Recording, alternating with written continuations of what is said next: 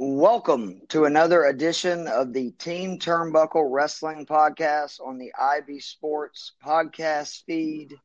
This week, or this edition, we will be covering SmackDown and Raw from this last week.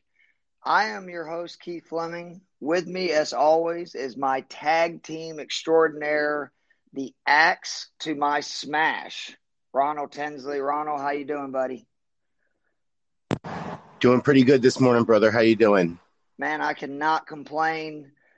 Before we get into SmackDown, I just want to remind everyone that the IB Sports podcast feed is available on iTunes, Spotify, and Anchor. We would really appreciate if you would subscribe to know when new podcasts are coming out. We would also greatly appreciate if you would rate and review uh, this podcast feed. Five stars, please. Be kind.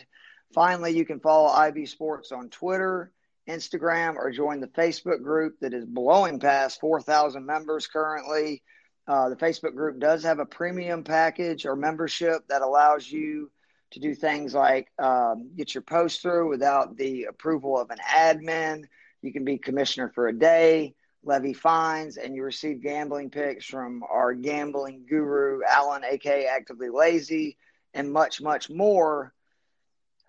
Ronald, this is difficult. We're going to start with something on SmackDown that, and I don't, I don't say this lightly, may have been the most offensive segment storyline I've seen from WWE in a long time, and that is pretty saying, tasteless. That is saying something. It was tasteless. Um, it began with an angle that I, am not going to go into great detail with it because it just it, it upset me. Um, you started out SmackDown with there was a car wreck outside. You saw Elias had been hit with a car. You find Jeff Hardy dazed in the bushes, and the announcers made the comment that he smelled of alcohol. Uh, this led to Elias not being able to compete in his semifinal match against Daniel Bryan. Uh, Sheamus is shown saying this is the fifth or sixth incident of Hardy having alcohol related issues. He would call Hardy a junkie. I mean, this was just tough stuff. It eventually would lead to how would they have the other semifinal match. It was discussed that it would be Daniel Bryan versus Sheamus versus Corbin to face AJ Styles in the final, but the Usos rightly pointed out that to be fair, all those guys had lost, and why should they get an extra uh, opportunity? And you know other guys in the locker room should not. So they ended up having a ten man battle royal to face Bryan on this episode of SmackDown uh, for that final spot in the IC tournament. It, it really was one of the low points in WWE programming. It doesn't need to be reminded that Jeff Hardy has fought demons uh, and has had issues with alcohol and drug drugs is in you know pretty much his entire adult life and for them to use this to further a storyline i just thought it was disgusting. And I, I do understand that hardy probably had to sign off on this but as somebody whose father runs an alcohol and drug rehabilitation program it's just to me it's not something to joke about. It's not something to use as a storyline. Am i overreacting to this? Absolutely not um, I thought it was in horrible taste, um, especially in light of the Dark Side of the Ring episode that came out that uh, about the Road Warriors that um, you know really detailed how uh, Road Warrior Hawks alcohol and drug use really um, kind of ended their their amazing career before it should have been done. That the, those guys likely could have had more time. Um, I'm sure some of the the partying and such that he did probably had a little bit to do with his unfortunate early um, death.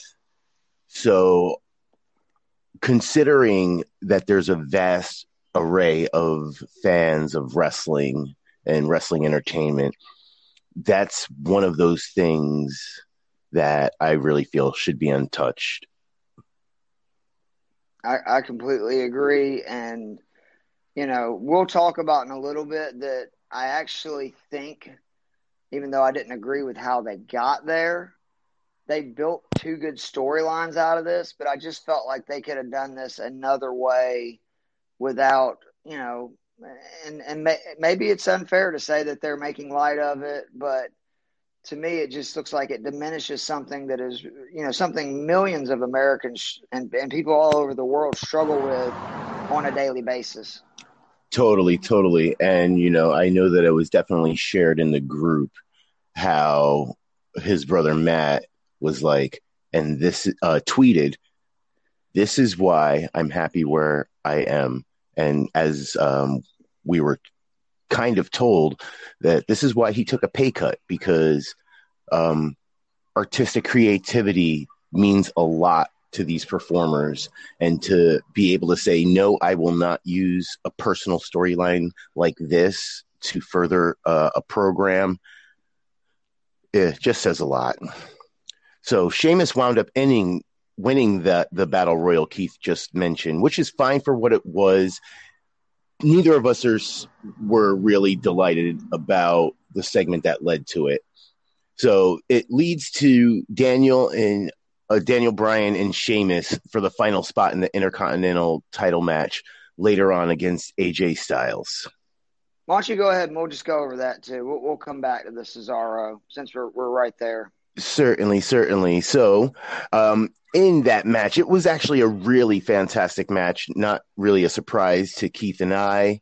Sheamus's 18 second win at Mania 28 started the Daniel Bryan authority angle storyline in the two out of three falls match at the Money in the Bank immediately following WrestleMania 28 is really one of the more underrated matches in uh, so WWE good. history. Yeah, it was. And, you know, even though I was out, you know, th- that was one of those ones that you got a peek in. Really fantastic work. So the match on SmackDown was back and forth. Um, what was most interesting about it, Sheamus was setting up for the Brogue kick and what looked like a win when Jeff Hardy comes down the ramp sober, and they had to point that out. I love how they pointed it out. Right. Uh, and it's like, um, how would you know? Because you guys were on way on the other side. But you know, okay, sure. So, uh, um, so that led to a big enough distraction for Daniel Bryan to hit the running knee and get the win. Um, you and I can probably agree that the execution was distasteful, but setting up this feud and the uh, tournament final with Daniel Bryan is and AJ Styles is going to impress, no doubt. Are you excited about the possibility of the two storylines that they did uh, introduce here? Like I said, it makes me sick the way they got here uh, because I just think there was other ways to do it, whether it be, you know, Sheamus attack Jeff Hardy because he's upset, you know, about losing to him, uh, you know, in the IC t- uh, title tournament. But, you know, I, I will say that they made Sheamus look strong, which I was kind of surprised you know, they had him lose to Hardy. We talked about this, I think, about a month ago when they showed they were pairing these two guys up that you got Sheamus and Jeff Hardy. Both are guys that, you know, they've won world titles. They've done it all. And for them both to be returning and them, you know, spending a lot of time and attention and highlighting their return, it was unusual to pair them together because obviously somebody would have to lose. Sheamus did in the IC title tournament. But then to come back and you have a you know heated rivalry between you know obviously Sheamus and Jeff Hardy because Sheamus, uh, you know let's be straight up here, tried to get Hardy arrested, and with his previous issues, if you're if you're getting into real life here, uh, you know Hardy could go to jail for a considerable amount of time, I'm sure, with all the DUIs and stuff he's had in his life. So I am excited about that. That's going to be personal. I don't know how you can't be excited about Daniel Bryan and AJ Styles for the IC title. It is interesting. I don't know if you're aware of this. You know, they taped that match already, and no one has leaked the finish, thank God. But I have read numerous places that the AJ Styles Daniel Bryan match, that is the finals match of this IC title tournament, is so good that it was all people talking about in WWE for almost four or five days after that taping. So yes, I am extremely excited to see the conclusion of this tournament, see who they end up having win, if it's AJ Styles or Daniel Bryan.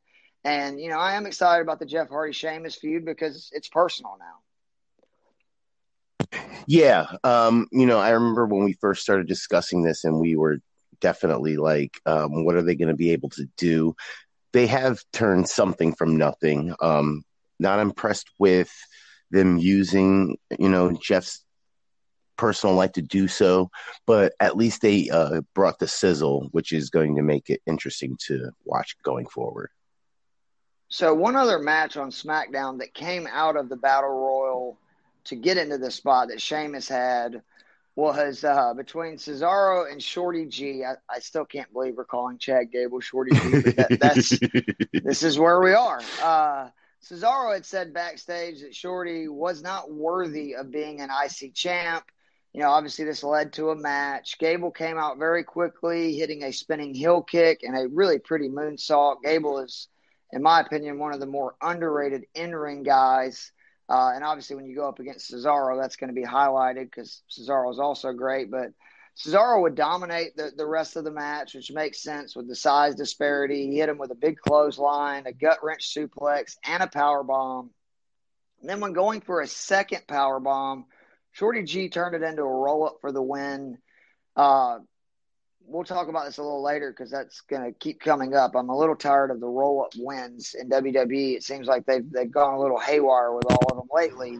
But uh, you know, Shorty G has a ton of potential. We saw already several pushes for him that kind of get paused or don't go anywhere.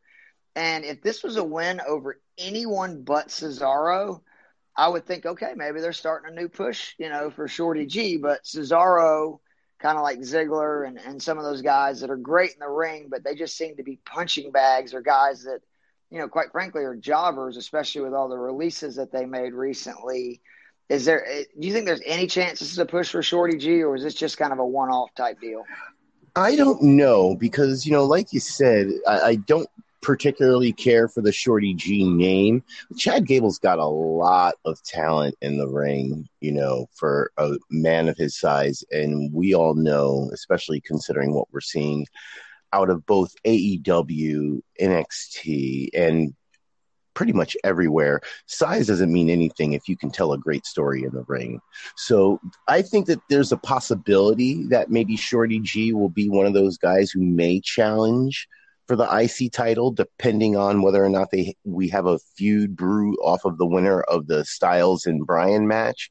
But I can see a push coming for him because he does have the talent. You know, there'll always be a way to kind of poke fun at his stature to kind of keep the push, keep him kind of driven and motivated. So let's.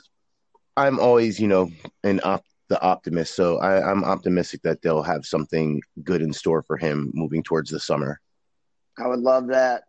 The next segment was honestly my favorite on SmackDown and Mine one of too. my favorite of the week. So the New Day was on a moment of bliss.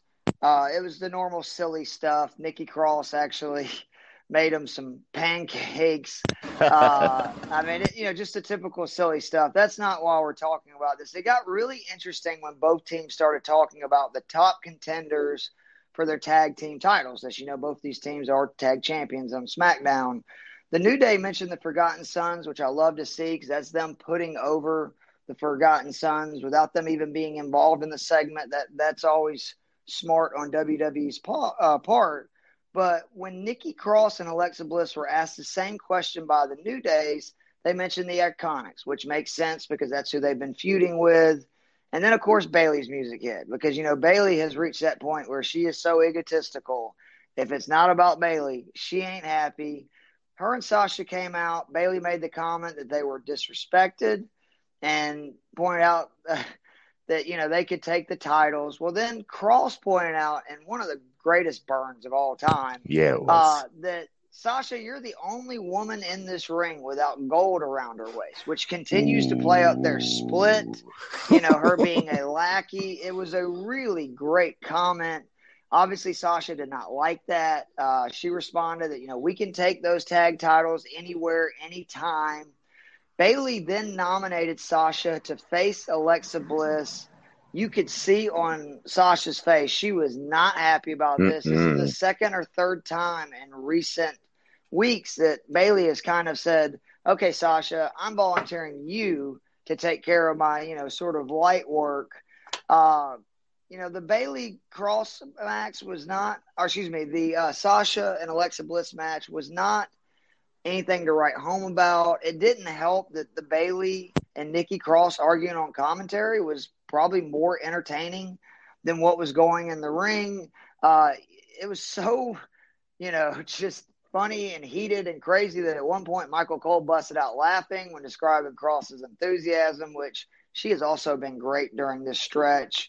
Uh, eventually, Bayley would get involved in the Sasha Alexa match. She would cause a distraction, allowing Sasha to hit the bank statement and pick up the W. You know, I've talked at length, we've talked at length at how we've been against the slow burn. But now that they're starting to almost every week have, you know, little bits of you know, seeds of doubt between the two of them. And more importantly, having other wrestlers being the ones, you know, taking the shots at Sasha. I'm starting to get really fired up for this because I think it's just going to reach a point where Sasha just can't take it more anymore and she explodes on Bayley. Yeah, that's what I'm feeling. Um, so hopefully, maybe we'll finally get the end of this somewhere, hopefully around SummerSlam. Uh, great segment. I, I tell you what, between what happened with the Iconics and this past week, Nikki Cross is starting to uh, get on the radar a little more with other mm-hmm. with with everyone else, and I'm really happy for uh, the way she's come along ever since her and Alexa paired up. Because I honestly thought it was going to be something where Alexa did her normal thing, where she used somebody until you know she double crossed him and and in this case it didn't happen and we actually it helped develop Nikki Cross uh, quite well to the Sasha and Bayley thing um, it almost plays into what we were talking about uh, with Charlotte where it has to be Sasha that's going to be the one who eventually faces Bayley and maybe wrest that uh, SmackDown Women's title away from her. But I am totally excited about what's going to happen. Um, you know, they set up a match for the tag championships this coming uh, Friday, so hopefully we'll get a little more uh, gas on this fire that's burning. So I'm really looking forward to uh, what they got going on. One more thing, you know, mm-hmm. you, you mentioned Nikki Cross, and I would have never guessed she would be a great face but she has been. It's, sort of like Asuka to a certain extent that you can mm-hmm. tell she's being herself it's coming across good. And kind of to, you know, back up your point about Alexa, Alexa's such a good heel that they may end up being able to really build Nikki as a single star by still having what you thought was going to happen, just delaying it longer. And I think many thought when they got paired up that eventually Alexa's going to turn on her, you know, go back to her heel ways, and then hopefully make Nikki Cross an even bigger singles, you know, babyface star out of it. Yeah, and you know, I could see that uh, maybe a, a, year or two down the road that she'll be actually contending for her own spot for a shot at a women's championship. Speaking of other contenders, Sonya Deville, um, also with a, a, little bit of tweak to her appearance, I thought she looked fabulous. She looks great. Um, she cut another great promo before her and Lacey Evans fought to a double count out. Now, this just goes into what I was talking about about who will be contending for the SmackDown Women's title. So I think that in this light that they're trying to build Sonya a little more and I'm really liking it. Um she's really showing what she's made of and I think that there's an immediate bright future for Sonya Deville. What did you like about that promo? She just has so much passion and anger right now which I don't think there's a lot of that in the women's division. Uh, it kind of reminds me a little bit of Becky Lynch when she turned heel and then, you know, subsequently turned face or tweener, whatever you want to call it. It reminds me a lot of that where Sonya's just fed up. She's like, I'm better than all these other women. I don't get the attention that they get. And, and I've just had enough and I love it. And I also want to give WWE a lot of credit. And we're going to talk about Mandy Rose here before we, we get done with the SmackDown part of it that – you know, they had this breakup. They had this big feud. And I was really worried that only one woman would come out on top. I think you remember me saying that I was disappointed that Absolutely. Mandy Rose got, you know, two or three wins over Sonya. Well, they've obviously both kind of moved on. It's still there for if they want to use it down the line. And it didn't diminish either one of these women. They're both doing bigger and better things than they were together. Oh, absolutely. And, you know, Sonya is definitely one of those talents that I feel, especially what they've been doing with this Mandy Rose storyline. She's definitely a woman to watch throughout the remainder of the year. And I hope that they start, you know, giving her a little bit more of a push.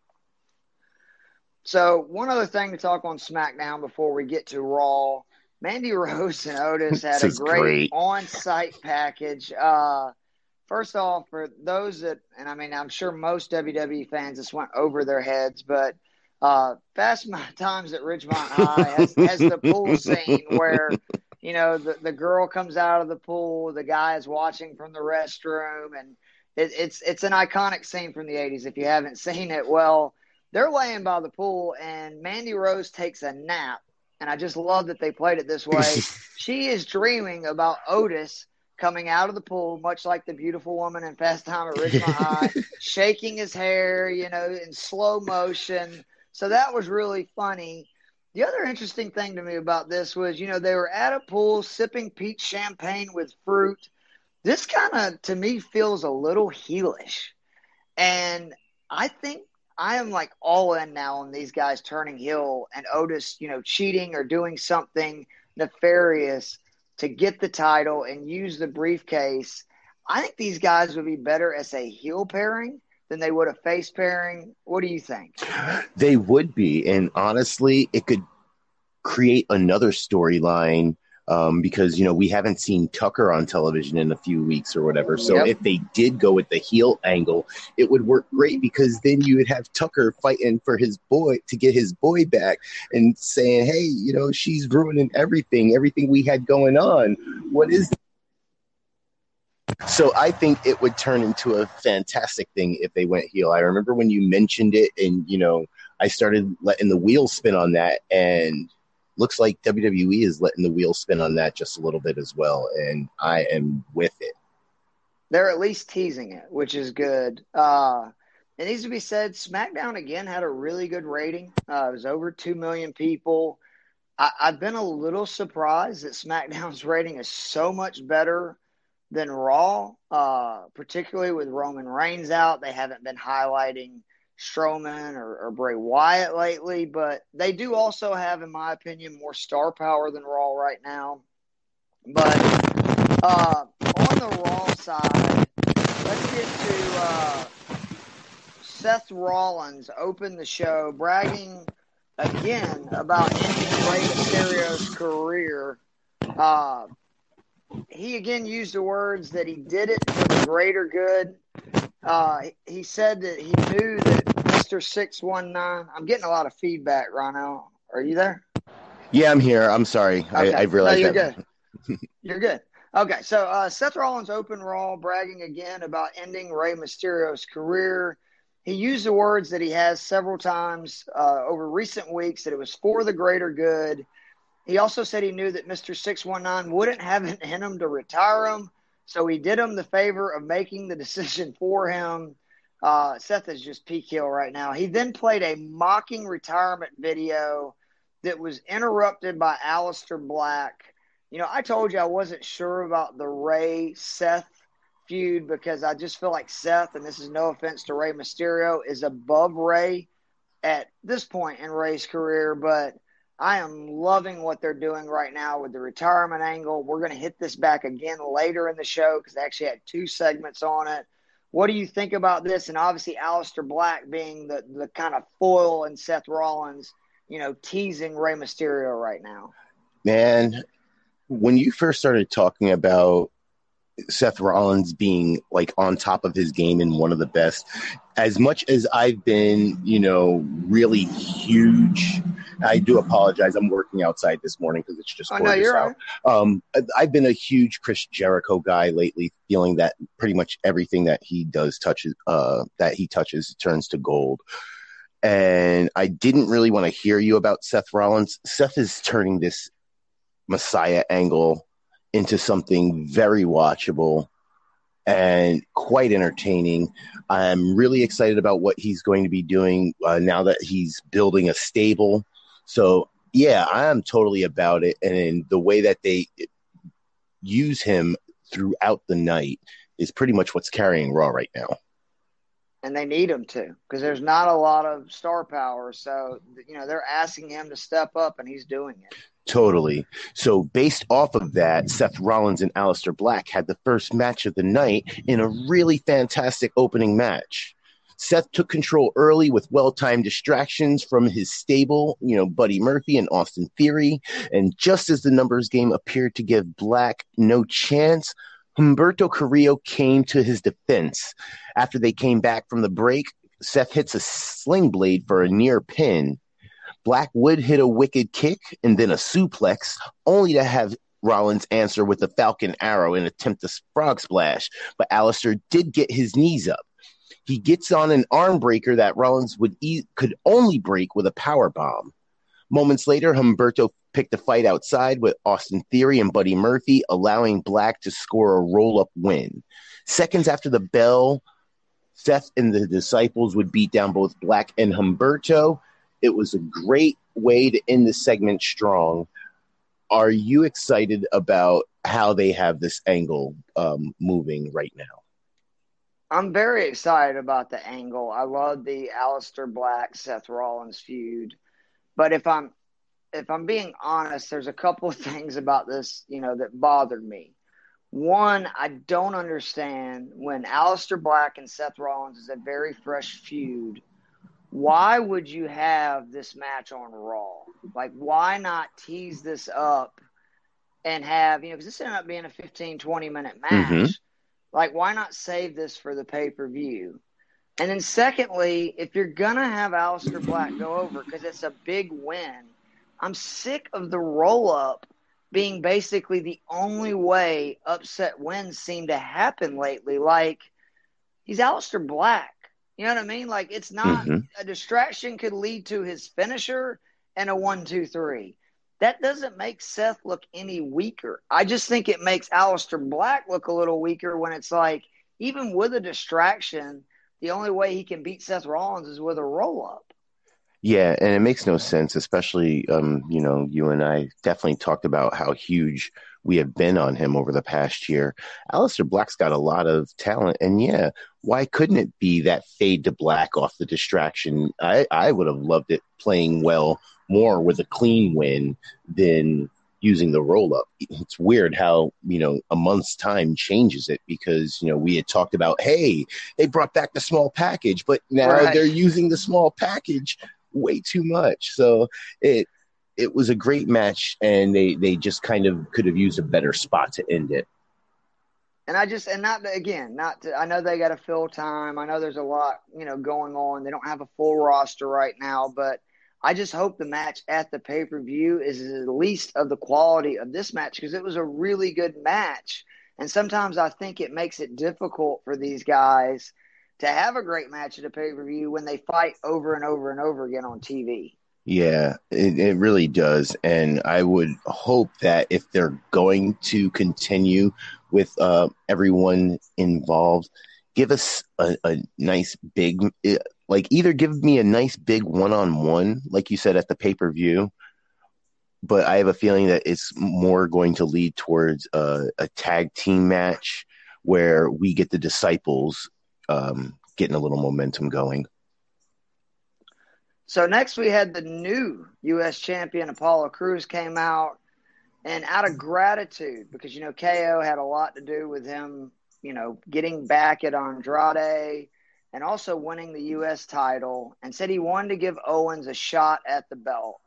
Owens said he didn't deserve one because remember he lost to Garza last week, and he didn't want to end Crews' title reign so quickly, uh, but he would reluctantly accept almost Owens almost scored a pin early in the match, and at one point teased a low blow, which personally I would love to see KO go back to the heel, uh, which I think is his best version of himself.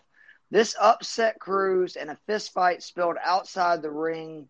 Crews would then back in the ring score a near fall late, followed by Owens trying to hit a senton, but Crews got his knees up. At that point, Garza and Andrade rushed to the ring, causing a double DQ. Uh, it's so funny. I, I, I watched this Raw taped, and I literally wrote this down watching it as I was, you know, going through the show. I will give creative credit for advancing the story without another tag team between these four. But what happened next, Ronno? so, spoke too soon. After the break, we get Apollo Crews and KO versus Andrade and Garza. And there was nothing really special, but, you know, we spent 30 minutes of a three hour show. Jesus, that's what, one sixth of the show on a storyline yep. we're really not invested in. The heels dominated the match. They re injured Owens' knee, leaving him helpless at ringside. Eventually, Crews would battle back and hit a power bomb to pick up the win for him and KO while also pinning Andrade. Are we being too hard on this angle? I, I, gotta say no, only because just look at my notes. Like I said, I did not mm-hmm. watch this live. I had it taped, and I'm I'm literally giving credit to WWE Creative for not doing the same old same old with these competitors. And then hit and the then brakes. They, and then they do it coming out of commercial break, and it's like we need something to be invested because KO is the only exception of these four guys that he has enough of the track record, enough of you know feuds and stuff to where I'm completely invested in him. The other three guys, you know, I need to get invested with, and I'm more interested in a potential Apollo Crews KO feud, which I think that would get Apollo a lot more momentum than fighting again Garza and Andrade, who again all these guys are great in the ring, but their characters are kind of stale. Yeah, um, uh, and as and as much as I would love to see something further, and that's what really disappointed me about this because I was excited, like, oh shoot, they're actually going to kind of build Apollo up. Are they going to actually get him over using KO, which would have been good? You know, like you said, we weren't interested in the U.S. title with an Apollo Crews. I'm sorry, Apollo, you, you you do do fantastic work, but you haven't shown us enough to be like, yeah, this is a guy who I'm, I'm happy to watch uh, develop the strap. Um, I, I want to build the United States title back up. Like, can can all of our championships mean something? And unfortunately, it seems like the U.S. title right now is the jobber title and they need to do what it appears is going to happen with the IC title, or even what AEW is doing with the TV title. You give it to an established star, and then you have them battle every week with these young guys. And yes, they're going to win over and over again, but it's not burying the younger talent. It's building them up by just being involved with an AJ Styles or a Daniel Bryan or a Cody Rhodes. And that's why KO would be a perfect U.S. champion. And then if Apollo Crews down the road defeats him, that's a big moment. Absolutely. Uh, I, I, I kind of want to skip this all together, but I do want to ask you this. They continue the terrible Street Profits, Viking Raiders sports competition segments that they've been having. They went bowling. I'm not talking about this. Thank you. I was tr- I was trying to think though if I'm being like super optimistic here. Are they setting up, you know, because I know the Street t- uh, Profits have, I believe, never beat the Viking Raiders in a wrestling match. They're obviously losing at all these sporting events. Are they are they trying to set up for a big moment when the Street Profits beat the Viking Raiders that they're going to be doubting themselves and then they come through and, and retain the tag titles? I'm hoping so. You know, you and I had spoke on it when the Profits first won the championships that they need to make these guys look strong and have them in meaningful feuds. The feud here is meaningful, how they're carrying it, playing it out right now. Uh, uh, I don't know. Like you could have, couldn't we have come up with a better way to build this up more? I, I don't know. Yes. Like we, you, I mean, even going back to the old break them up into singles matches, you know, every right. week, something like that. before going into a big pay per view. Uh, you know, I'm all for a little bit of comical spots in different segments. These ones just aren't really doing it for me. And they've dragged on for forever. Uh, and I think, and we're about to talk about the women's tag titles. I'm almost to the point where I think the men's tag titles, like the women's tag titles, need to be on both shows. And then that way, you're not going to get a stale with your matches. Uh, because I believe that's what's going on right now is they don't want to show the Street Profits fighting the, the Viking Raiders over and over again on Raw. They've cut so many players. There's not a ton of tag teams on Raw. Uh, SmackDown still has a good bit, but not, you know, maybe seven, eight. And maybe that's the answer is they need to go back to one tag titles. It goes on both shows. And then, you know, they don't have to fight every Raw and SmackDown, but they could fight on SmackDown one week and, you know, Raw the next. And I just think it'd keep it fresher because we both love the Street Profits. They haven't fought a tag team match now in like three or four weeks. Yeah, absolutely. Um, and that would be a phenomenal idea because that would definitely make the tag teams on both shows a little bit more hungry for going for their shot. So Billie Kay of the Iconics defeated Nikki Cross in a singles match, furthering this tag rivalry for the uh, women's titles. Surprisingly, Billie dominated most of this match, continuing to show her physical, aggressive side, which we have seen by both Iconics since their return. I can't believe I am saying this even more. I'm happy to see the Iconics back and they are really putting on a great show, which is kind of leading me to believe that uh, Cross and Alexa hold on to the titles against Bayley and Sasha, just so that they can further um, push this rivalry they got going on. Are you were were you excited about this match? Because I loved it. I think it's great that you know, I can't tell you the last time Billie Kay got a singles match. She was impressive, like really impressive in this match. And she's a, a fairly large woman. She's a tall girl, yeah. Uh, she, she, can give, you know, a physical presence that a lot of ladies on the women's roster can't do. And I, I thought it was really, I, I love the way they've kind of tweaked the Iconics characters since they returned. They're still allowing them to be them, you know, their loud selves but they're allowing them to be more of a physical presence than you know just necessarily this sort of silly you know heel unit. And you know i said it when they came back. I love the iconics because they're really good on the mic. And that in this business is as big as being you know big in the ring. Indeed. And i thought it was really unfair the way they treated them after they won the first tag titles. You know people forget they beat sasha and bayley for the tag titles and then lost them I don't know, maybe a month later. And it's like you beat the first tag team champions ever on the women's roster and two of the greatest, you know, oh, yeah. ever to do it. Like it should have been a bigger deal. So I'm hoping this ends up being the push that they didn't get last time. Yeah, I, I would actually be quite all right with that. Um, they have shown great work. Um, they've definitely been in the gym during this entire time because oh, yeah. during their during their tag matches they are looking so fluid. Um, like you and I say, we love some good tag team wrestling, and they are putting on great work right now. I, I still can't believe I'm saying this, but the the Iconics are definitely something to watch right now.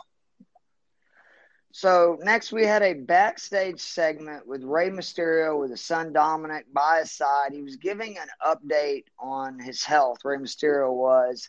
He damned Seth Rollins for what he did to him and his family. He eventually stormed off, leaving only Dominic in front of the camera, who said, Rollins, you're a man of scripture, so you better watch out for an eye for an eye. Uh, this appears to be leading to Dominic's official, you know, debut on WWE.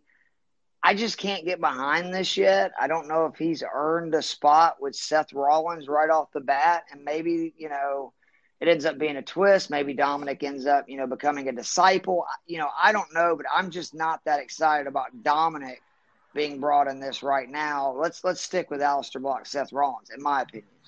Yeah, because um, even when they first started introducing him with the the Brock Lesnar angle last year, it was I I didn't see anything that got me excited. Maybe this is something that they can use to kind of keep Rey um, on screen to build his son, but I, I'm yeah, unfortunately not as excited about it either.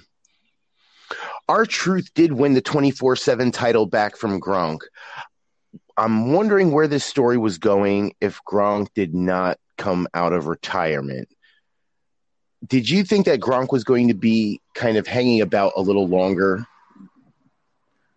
It's it's funny that that's the the most intriguing part about this storyline that lasted. You know, granted there was not really a lot of action for a couple of months, but from the time they made the announcement that Gronk was going to be at WrestleMania, you know, until he lost the belt to R-Truth on Raw, like where were they going with this? I, I, would like to think they probably had plans for Gronk to have a real match. Maybe it's SummerSlam or, you know, another big pay per view, but it's one of those deals that maybe we'll get lucky and it'll be on a WWE documentary one day. But other than that, this was kind of a wasted opportunity. But I am happy that R-Truth's back as a 24 7 champion because he's just so entertaining. He needs to be on TV. The 24 7 belt gives him that reason to be on TV each week. So to me, that's a win.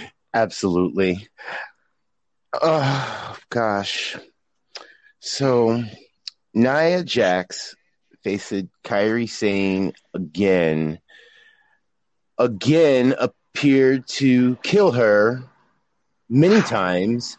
Um, I was so worried about when she had slammed her face on the apron on the hardest part of the ring, right on the edge, and then while she was unprotected, face first into the steel steps, Afterwards, Kairi shared on social media that she was split open because of the timing into the stairs.